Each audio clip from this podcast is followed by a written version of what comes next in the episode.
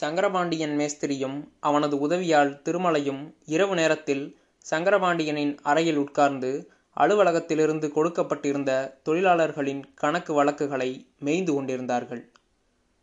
அண்ணே, கருப்பவள்ளியோட கணக்கு கொஞ்சம் பாருங்கண்ணே. அவ ஆஸ்பத்திரிக்கு போய் ரெண்டு வாரம் ஆச்சு. எப்போ புள்ள பத்து எப்போ வருவான்னே தெரியல. கடன் ஏறி போயிருக்கும்னு நினைக்கேன். எல்லாம் அந்த புதுசாக வந்த டாக்டர் பயலோட வேலைடா என்றான் சங்கரபாண்டியன். புது டாக்டரை நினைத்தாலே அவனுக்கு எரிச்சல் மண்டி கொண்டு வந்தது. கருப்பன் வந்து டாக்டர் அவளை ஆஸ்பத்திரியில் சேர்க்கலான்னு சொல்கிறப்போ நான் நேராக போய் டாக்டர்கிட்டையே பத்து நாள் அவளை வேலை செய்ய விடுங்கன்னு கேட்டேன். அதுக்கு அவன் ஒத்துக்க மாட்டேன்னு சொன்னால் பரவாயில்ல, அதை விட்டுட்டு என் மேலே எரிஞ்சு எரிஞ்சு வேற ஒழுகுறான். நீ எல்லாம் ஒரு மேஸ்திரியா, உனக்கு மனசே இல்லை, உனக்கு வந்து கிடைக்கிற கமிஷனை மட்டும் நீ பார்க்குற, நோய் வந்தவங்களுக்கு ஒழுங்காக மருந்து கொடுக்கத்தான் எனக்கு சம்பளம் தராங்க, நான் அவளை ஆஸ்பத்திரியில் சேர்த்தே கவனிப்பேன் அப்படின்னு கத்த தொடங்கிட்டான். அவள் ஆஸ்பத்திரியில் ஒரு பதினஞ்சு நாள் இருக்க வேண்டி வருமானு கேட்டப்போ எனக்கு எப்படி தெரியும், ரொம்ப நாளைக்கு முன்னாடியே அவளை ஆஸ்பத்திரியில் வந்து சேர்த்துருக்கணும், அவள் ரொம்ப மோசமான நிலைமையில் இருக்கா, பொழைப்பாளானே எனக்கு சந்தேகமாக இருக்குது, அவள் செத்துப்போனால் நீ தான் கடவுளுக்கு பதில் சொல்லணுங்கிறான். நான் பேசாமல் வந்துட்டேன். குரூப் ஐயா மட்டும் இருந்தா இந்த மாதிரிலாம் நடந்திருக்குமா? நாம் ஒரு கூலியை ஆஸ்பத்திரியில் சேர்க்க சொன்னால் கேட்பார், வெளியே விட சொன்னால் துரத்தி விட்டுருவார். இந்த தங்கமான மனுஷன் இனி நமக்கு எப்போ கிடைப்பாரோ? இப்போ இருக்கிறவன் மாதிரி ஒரு உதவாக்கிற பயலை வச்சுக்கிட்டு எஸ்டேட்டில் எப்படி நம்ம கால காலத்தை கடத்த போகிறோன்னே தெரியல சங்கரபாண்டியன் புலம்பினான். அது மட்டும் இல்லைண்ணே, அந்த டாக்டரு அவனுக்கு சம்மந்தமே இல்லாத விஷயத்தில் கூட தலையிடுதான். திருமலை தன் பங்குக்கு ஆரம்பித்தான். போன வாரம் மெடிக்கல் கூலியை கூட்டிட்டு லைனில் நடந்து போயிட்டு இருந்தான். எங்கள் லைனுக்கு வரும்போது நான் உள்ளே தான் இருந்தேன். அவன் உள்ளே வந்து கண்ணுக்குட்டியை அறைக்குள்ளே கட்டக்கூடாது, வெளியே கட்டுங்க, கண்ணுக்குட்டி உள்ளே இருக்கிறதால ரூம்லாம் அழுக்காகுதான், நம்ம பாடியில் ரொம்ப அழுக்காக குப்பை கோலமாக இருக்கிறத அதை நான் தான் சுத்தமாக வச்சுக்கணும் அப்படின்னு சொல்லுதான். பாடியில் நான் தானே இருக்க போகிறேன், இவனுக்கு என்ன? நீங்கள் சொல்கிற மாதிரி அந்த குரூப் ஐயாவே இருந்திருக்கலாம், அவர் ரொம்ப நல்ல மனுஷன். அது மட்டும் இல்லடே, கணக்கு முடித்ததுக்கப்புறம் வழக்கமான மாமனோட போய் இந்த புது டாக்டரை பார்க்கலாமா வேண்டாமான்னே புரியலையே சங்கரபாண்டியன் கவலையுடன் சொன்னான். அண்ணே, அவன் ஒரு கிரிக்கன் போல் இருக்குண்ணே, வாங்க மாட்டான்னு சொல்லி இன்னும் தொல்லை கொடுத்தாலும் கொடுப்பான். வர்ற வருஷம் புதுக்குழிகளை சேர்க்கும்போது நம்ம ஜாக்கிரதையாக இருந்துக்கணும்னே. நோய் வந்தவங்க யாரையாவது கூட்டிகிட்டு வந்தால் அவங்கள பதிவு பண்ண வேண்டான்னு சொன்னாலும் சொல்லிடுவான். நாம் எத்தனை கஷ்டப்பட்டு கூலியில் கொண்டு வரோம்னு அந்த டாக்டர் குரூப்புக்கு நல்லாவே தெரியும். ஒரு ஆளையும் பதிவு பண்ணக்கூடாதுன்னு சொல்லவே மாட்டார். அப்படியே ஒரு வேளை யாரையாவது சொன்னாலும் கெஞ்சி கேட்டால் ஒத்துக்குவார். புதுசாக வந்த பயலால் நம்ம பிரச்சனையில் மாட்டிக்கிட்டோம்னு நினைக்கண்ணே. இந்த தடவை கூலிகளை அட்வான்ஸ் கொடுக்கும்போது பார்த்து கொடுக்கணுண்ணே. சங்கரபாண்டியனின் கடினமான முகத்தில் குறுக்கும் நெடுக்குமாக ஓடிய கோடுகள் அவன் பெருங்கவலையில் ஆழ்ந்திருப்பதை காட்டின. எல்லா மேஸ்திரிகளும் ஒன்றா சேர்ந்து இந்த டாக்டர் மேலே புகார் பண்ணினா என்னண்ணே? திருமலை யோசனை கூறினான். ஏ, என்னால் புகார் சொல்ல சொல்லுத? காசு கொடுத்தா வாங்க மாட்டேங்கிறான்னு எப்படி போய் சொல்ல முடியும்? சரிண்ணே, நீங்கள் ஏன் யோசனைப்படுறீங்க, அதை விடுங்கண்ணே. வள்ளியோட கணக்கை பாருங்கள். அக்டோபரில் பதினஞ்சு நாள் வேலை செஞ்சுருக்கா, நவம்பரில் பத்து நாள், டிசம்பரில் வேலையும் செய்யலை. ஆனால் கருப்பன் ஒரு நாள் கூட விடாமல் வேலை செஞ்சுட்டே இருந்திருக்கான். அவன் ஒரு நல்ல கூலிடே, அவனை அடுத்த வருஷமும் வச்சுக்க பார்க்கணும். ஒரு வேளை அவங்க ஊருக்கு போனாலும் திரும்பி இங்கே கொண்டாட பார்க்கணும்.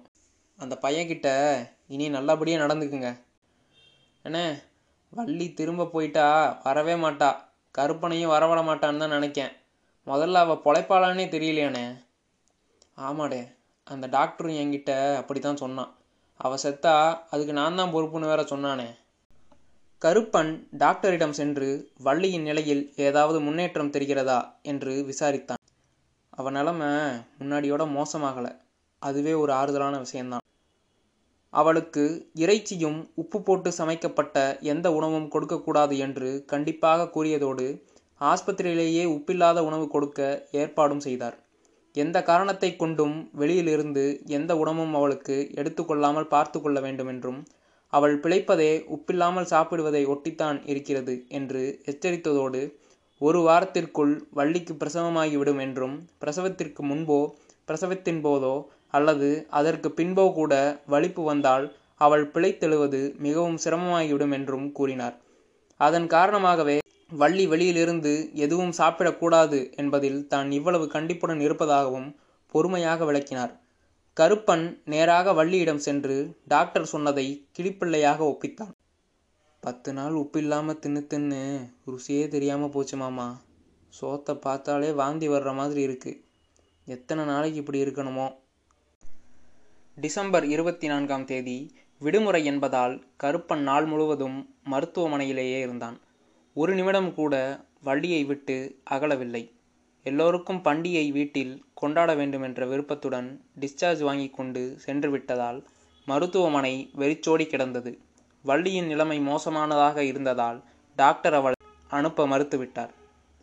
நாளைக்கு பண்டிகை உன்னோட பாடியில் இருக்கணும்னு ஆசையாக இருக்குமாமா, வள்ளி ஏக்கத்துடன் சொன்னாள். இந்த மாதிரி ஒரு பாலா போன இடத்துல ஆஸ்பத்திரியில் இருந்தால் என்ன, பாடியில் இருந்தால் என்ன? கருப்பன் பாதி வெறுப்புடனும் பாதி வருத்தத்துடனும் பேசினான். எல்லாரும் பண்டிகையில் கொண்டாடுறாங்க, நான் மட்டும் இங்கே தனியாக கிடக்கேன், வள்ளி கண் கலங்கினாள். ஆனால் வள்ளி, நான் இன்னைக்கு உன் கூட தானே இருக்கேன், நாளைக்கும் இங்கே தான் இருப்பேன்.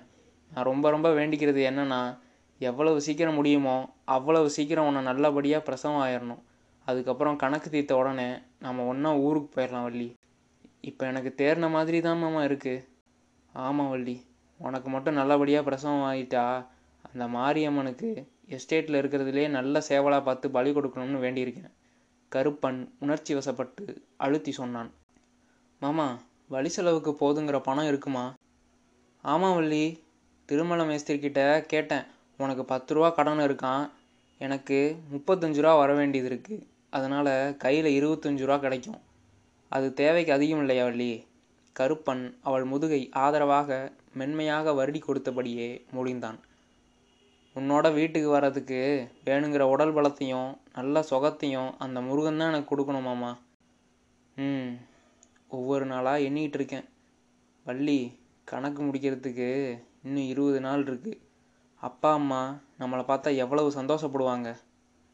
நாளைக்கு சமைக்க மாட்டுக்கறி வாங்கலையாமாம்மா. நீ ஆஸ்பத்திரியில் இருக்கிற வரைக்கும் கறியை பற்றியோ பண்டிகையை பற்றியோ எனக்கு நினப்பே இல்லை வள்ளி, கருப்பன் உண்மையான தீவிரத்துடன் பதிலளித்தான். நான் இங்கே இருக்கிறப்ப நீ நல்லா சாப்பிடக்கூடாதுன்னு ஏதாவது இருக்காமாம்மா? மாமா, என் மேலே கோவப்பட மாட்டேன்னா ஒரு ஒத்தாசை கேட்கலாமா மாமா? நான் தான் ஒரு நாளும் உன்கிட்ட கோவப்பட்டதே இல்லையே வள்ளி, அதனால தான்மா நான் தைரியமாக கேட்கேன். இந்த உப்பு இல்லாத சாப்பாடை சாப்பிட்டு சாப்பிட்டு சலிச்சு போச்சு. ரெண்டு வாரத்துக்கு மேலே இதையே தான் சாப்பிட்டுட்ருக்கேன். நாளைக்கு ஒரு நாள் மட்டும் கறி சமைச்சு எனக்கு கொஞ்சம் கொண்டு வரியாமாம்மா? கொஞ்சம் போதும். சோத்தோட ஒரு தடவை கொஞ்சம் கறியை கொடுத்தா நல்லா சாப்பிடுவேமாம்மா, ஆசையாக இருக்குது. கருப்பன் பதறிப்போனான். ஐயோ வள்ளி, எப்படி நீ இந்த மாதிரி பேசுகிற? டாக்டர் உனக்கு கறியோ உப்பில் சமைச்ச பண்டமோ கொடுக்கக்கூடாதுன்னு திட்டவட்டமாக சொல்லியிருக்காருல்ல, நம்ம நல்லதுக்கு தானே அவர் சொல்லுதாரு. அவர் சொல்லுதாருன்னு எனக்கும் தான் தெரியுமே மாமா, அது என்னோட நல்லதுக்கு தான்னு அதுவும் எனக்கு தெரியும். ஆனால் நாளைக்கு பண்டிகையில் ஒரு சின்ன துண்டு கறி சமைச்சு சோறும் தின்னுட்டா நான் இங்கேயே செத்து போயிடுவேணும்னு தோணுது வள்ளி. நான் வேணால் டாக்டரை பார்த்து நாளைக்கு ஒரு நாள் கறி திங்கலாமான்னு கேட்கேன். அவர் ஒத்துக்கிட்டா நீ சொன்னபடியே சமைச்சு கொண்டாரேன், ரெண்டு பேருமாவே திங்கலாமே. ஐயோ, அவர்கிட்ட கேட்காத மாமா, அவரு தான் நான் கறி தின்னக்கூடாதுன்னு சொல்லிட்டார்ல, அவர்கிட்ட சும்மா சும்மா நச்சுறது சரியில்லைல. ஒரு குத்தமும் இல்லை வள்ளி, எனக்கு தான் சாப்பிட்ணும் போல் தோண மாட்டேங்குது. அப்போ சாப்பிட வேணாம் வள்ளி. மாமா, எனக்காக ஒரே ஒரு சின்ன துண்டு கறியும் ஒரே ஒரு பிடி சோறும் கொண்டா ஒரு தடவை, அப்புறம் நான் அவங்ககிட்ட கேட்கவே மாட்டேன். கருப்பன் தயங்கினான். வள்ளி தொடர்ந்து அவனை கரைக்க முயன்றாள். ஒருவேளை நான் செத்துப்போனா நான் கேட்ட இத்தினூண்டு சமாச்சாரத்தோடு கொடுக்கலன்னு வருத்தப்படுவோமாமா, அதான் கேட்கேன். கறிக்காக வள்ளி எவ்வளவு தூரம் ஏங்கி போயிருக்கிறார் என்று புரிந்து கொண்ட கருப்பனின் பிடிவாதம் கொஞ்சம் கொஞ்சமாக தளர்ந்து இறுதியில் விட்டு கொடுத்தே விட்டான். சரிம்மா, நீ சொன்னபடியே சமைச்சு கொண்டாரேன், வள்ளி மகிழ்ச்சியடைந்தாள். அவளது திருப்தி முகத்திலேயே தெரிந்தது.